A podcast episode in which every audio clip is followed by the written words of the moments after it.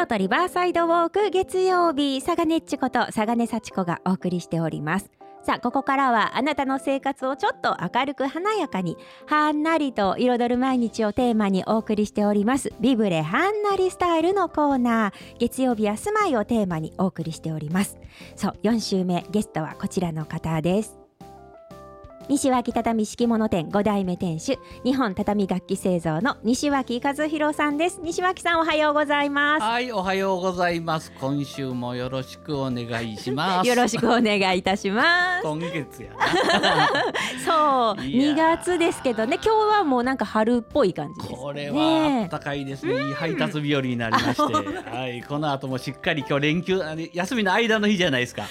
そうですね、はい。明日がねあの天皇誕生日ですよね。そうそうそうじゃあばバチバチにあのー配達が入ってますんで、この後午後から楽しみで楽しみで。ね そうなんですね、はいい、や配達前にありがとうございます。あの、はい。晴れ晴れてるとね、やっぱり気分も良くなって、ね鼻歌混じりにちょっと配達をとああ思っいいております。ですね。はい。はい。じゃあ今日もよろしくお願いいたしこちらこそよろますしくお願いいたします。さあ、はい。今日はどんなお話でしょう？今日はですね、えっ、ともうこちらのコーナー長くさせていただいてますが、はい。ねまあいろいろのねテーマで畳の歴史とか、うん。畳の作り方とか、うん。畳のことわざもやったかな、畳はい。のクイズ、クイズ。うんいろんなやりましたけど、そうやまだやってないのがやってない持ちネタがあったわと思ってですね、はい。畳の紙芝居を今日ですね、ラジオで紙芝居とは何ぞやということでですね。なんとラジオで紙芝居、はい。これは本邦初公開ですかもしれない。ねラジオまあまあろ朗読ほど僕きっちりと喋れないと思いますが、えーなんとなく楽しみながら、はい。こういう紙芝居があるんやなと思って聞いていただいたらいいかなと思いおます。可愛い絵が出てきました、はい。あの皆さん見えてないからと言ってですね、はい。佐賀根さんは見てますからですね。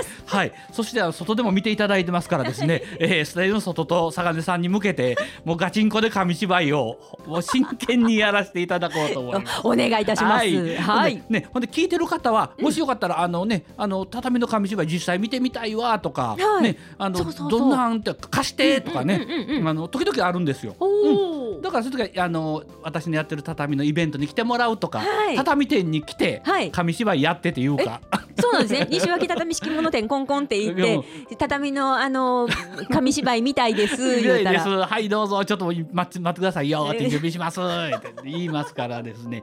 ぜひとも皆さん気に入ったらですね。それとちょっとあのいろいろ畳話をですね、はい。うんちくもここで得ることができますんでですね、はいはい、うん、こんなん知ってるかとね、いうことができると思います。お。それでは早速始めます。お願いいたしますタイトルがうん「畳の国のいぐさ博士」というタイトルです。ね、はい。博士うつあのほんまほんまに博士の絵で始まることになっておりますが、畳の上にね博士が乗っててね畳飛んでます、飛んでます飛んでます。だからねあの絵で補足できひん部分はできるだけ言葉で足してですね ラジオを聞いてる方にも楽しんでいただけたらと思っております、はい。畳の国のいぐさ博士。始まり始まり。はい坂根さん拍手。拍手拍手拍手いきます、えー畳は畳床の表面に畳表いぐさをくるんで作ります。縁には畳表を縫い付けることにより畳を補強したり畳を装飾したりするですね畳べりというテープ状の布をつけます、うん。ね。まあそこまでやったら知ってるわと、うん。ね。大体この3つ畳表、うん。えっと、いぐさという植物で作ります。畳床で畳べり。この3種類で大体畳というのはできております。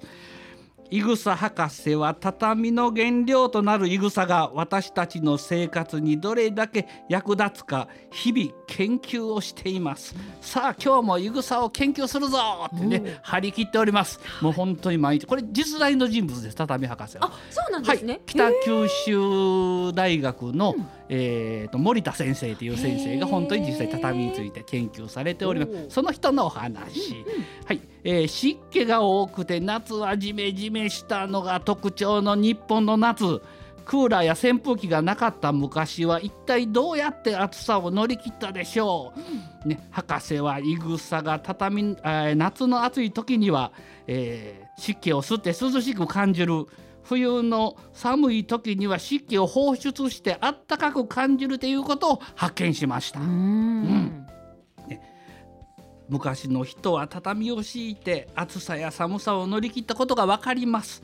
夏は畳でクールビズ。冬は畳でウォームビズ、畳はまあいわば天然のエアコンということです。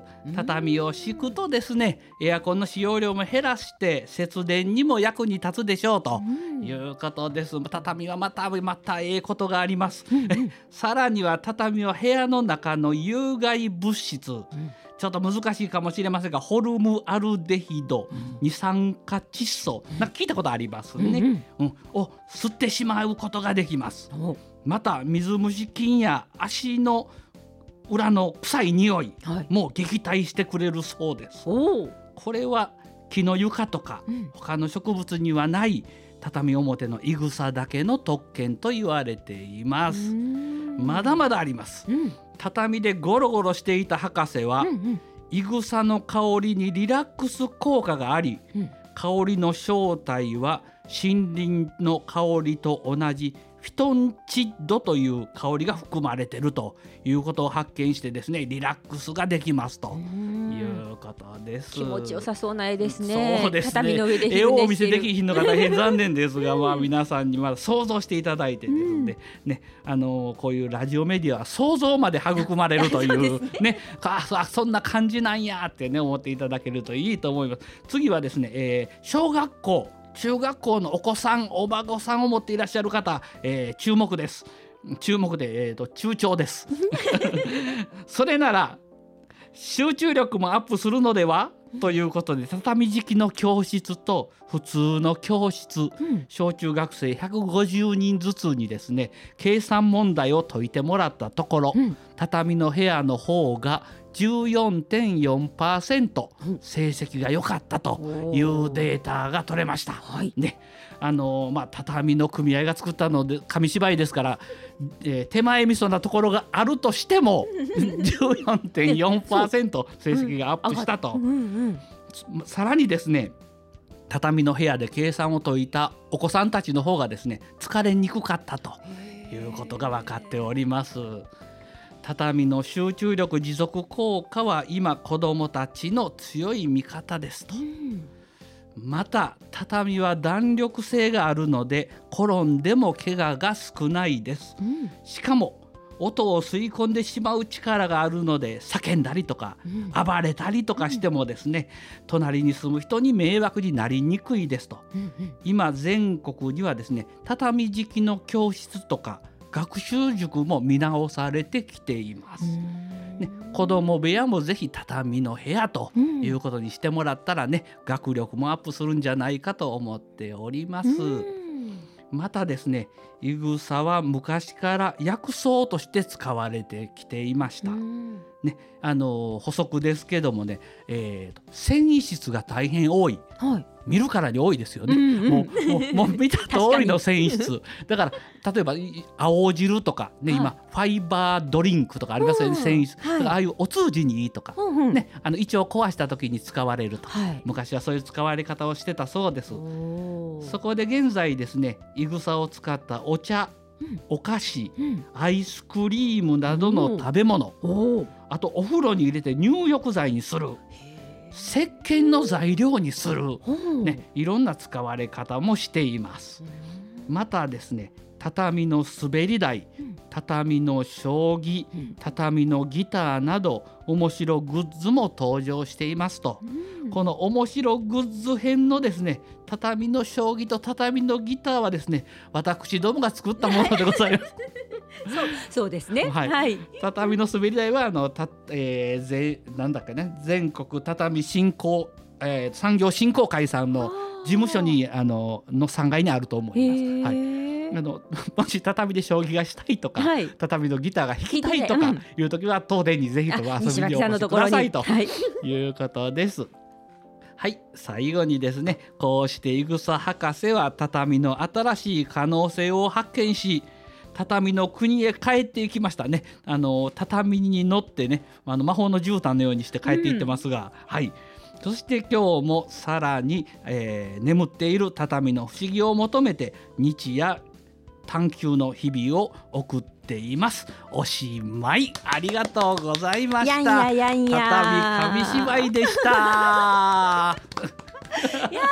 でも畳のことが、はいまあすごくこうまとまっていてそうですよねわかりやすいですね。はい、はい、あの畳進行会大したもんですね。はい、十三ページにまとめられております。はい、なんか今までね西脇さんにいろいろ細かくは教えていただきましたけど、はいそれをこうギュッとこうまとめてお話しいただいたような感じなんで。そうですよね。だから絵もあって、あのこうみ楽しみながら見られるので、うんうんお子さんもなんかねいいかもしれないですね。あのいろんなところでね今コロナでなかなかイベントごとがね、うん少ないですけれども、はい。いろんな、えー小学校とか、うん。幼稚園とか、うん。老人ホームとかね人がたくさんね見ていただいて、あのあ畳のことがあの分かったとか思い出したとか言っていただけてありがたいですね。そうなんですね。い、や本当いいわきっと。なんかでもそれあれですね。見たい。本当にちょっとその絵も見たい方は、はい。西脇さんのところに行くか、はい。西脇さんのイベントに行ってその通り 見せてって言ったらやってくれはるということですね。あの私とこの子供会で使うから貸してとか。あはいか貸し出しもしてくれはるんですか？ねあ例えば北図書館とか行ってもあの間違いなくないので。はい。これ西脇さんに言わないとダメですも当店んね。に借りに来ていただいたらはい貸してって言ったはいらお貸しいたします。はい大宮通りの西脇畳敷物店にぜひ、はい。どうぞどうぞお使いください。それでまたねどんどん畳の輪とか。うん畳好きとか、はい畳フリークな人とかがうんうん入れてくれると嬉しいですね。ねえ、はい、本当ですね。はい。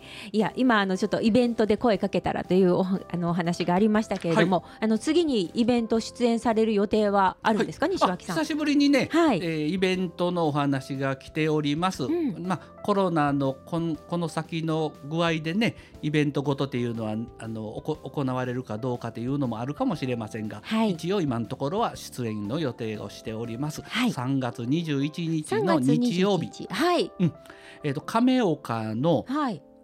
京都パープルサンガのスタジアムが亀岡駅の横にできておりますが、はい。そちらの前でうん亀岡エコマルシェというのが行われるそうです。はい、えーそちらの方にですね、えーいまあ3時頃出演させていただく予定ですが、うん。話に聞くともう昼前ぐらいから、はい。ね、もうマルシェですからたくさんいろんな、えー出し物、お店、はい。うーんとつ我々みたいにまあパフォーマンスする人たち、はい。あたくさん集まるそうですんで、ー。まだ詳しいことはね正式発表が、えーこの先あったりチラシができたりするらしいんでまた調べてみてください。あはい。じゃあちょっとあのね、えー西脇さんに会ってみたいとか、うん。西脇さんのあのた日本畳楽器製造をやってらっしゃいますからね,、はいね。畳楽器ね、実際にその時に見られるわけですもんね。あそうですね、はい。あの3時からのステージは日本畳楽器製造で畳の楽器を使って畳の歌を皆さんにですね、強制的に聴いていただくということでその時紙芝居も持っていっといてですね、はい。あの舞台袖ではい。ちょっとあの演奏の前後にうんうん。ちょっと紙芝居やってって言うたらできるようにはしておこうしておこうと思いますんでありがとうございます。はい、お近くの方はあのお越しください。そうですね。はい。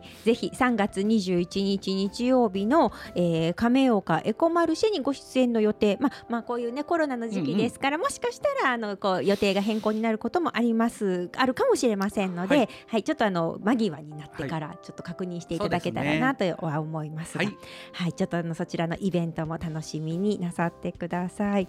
いや今日もまた楽しい時間をありがとうございました。らこそありがとうございます。ご出演いただきましたのは西脇畳敷物店5代目店主日本畳楽器製造の西脇和弘さんでした。西脇さんありがとうございまありしたがとうございました。ここまでのお時間は北大路ビブレの協力でお送りいたしました